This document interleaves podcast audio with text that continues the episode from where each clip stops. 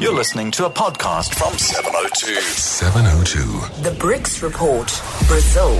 Welcome, welcome the director for the Centre of Dynamic Markets at GIBS, Dr. Lyle White. Hi, Lyle. Tell us about these uh, austerity reforms in Brazil.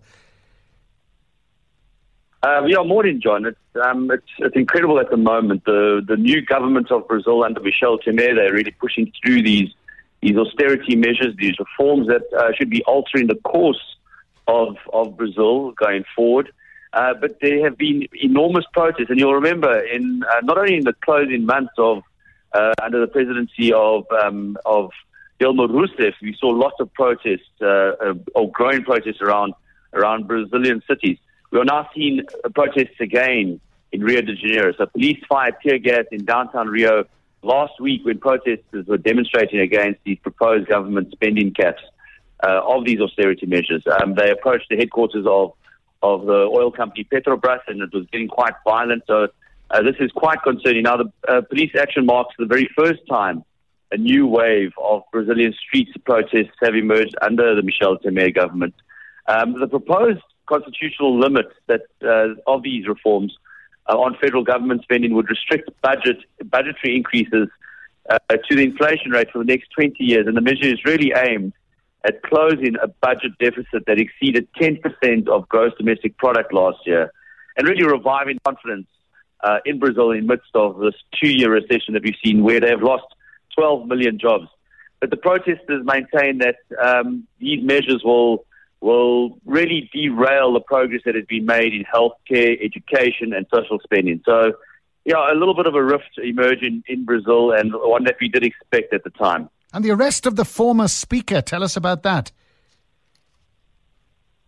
Yeah, um, so uh, the, the of that former speaker, uh, Eduardo Cunha. Uh, Eduardo Cunha was the, the speaker of the lower house. Uh, he was uh, he was arrested last week, and this is really the big news in Brazil. He was a very powerful individual.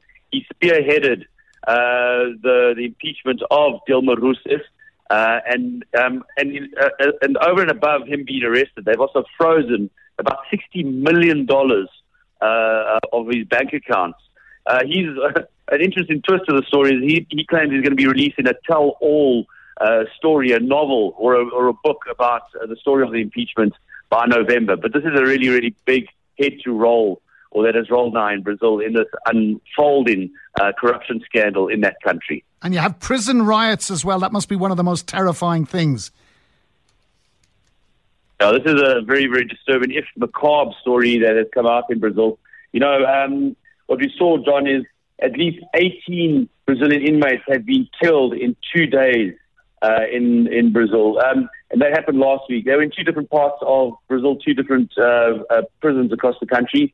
Um, on on on Monday last week, we saw that uh, eight of the prisoners died off inhaling smoke during a fire at the Nero Pinheiro dos Santos Penitentiary in Porto Velho, which is borders on Bolivia. Um, the confusion really broke out when, uh, in early morning, when two rival groups or gangs began fighting. They burned mattresses and other objects in front of closed, uh, in front of a closed cell housing eight of the prisoners. In a separate one, in a separate account, uh, ten prisoners were actually beheaded or torched in the agricultural penitentiary in Monte Cristo in Boa Vista, which is on the northern border with Venezuela. Our Boa Vista houses or has uh, 1,400 inmates.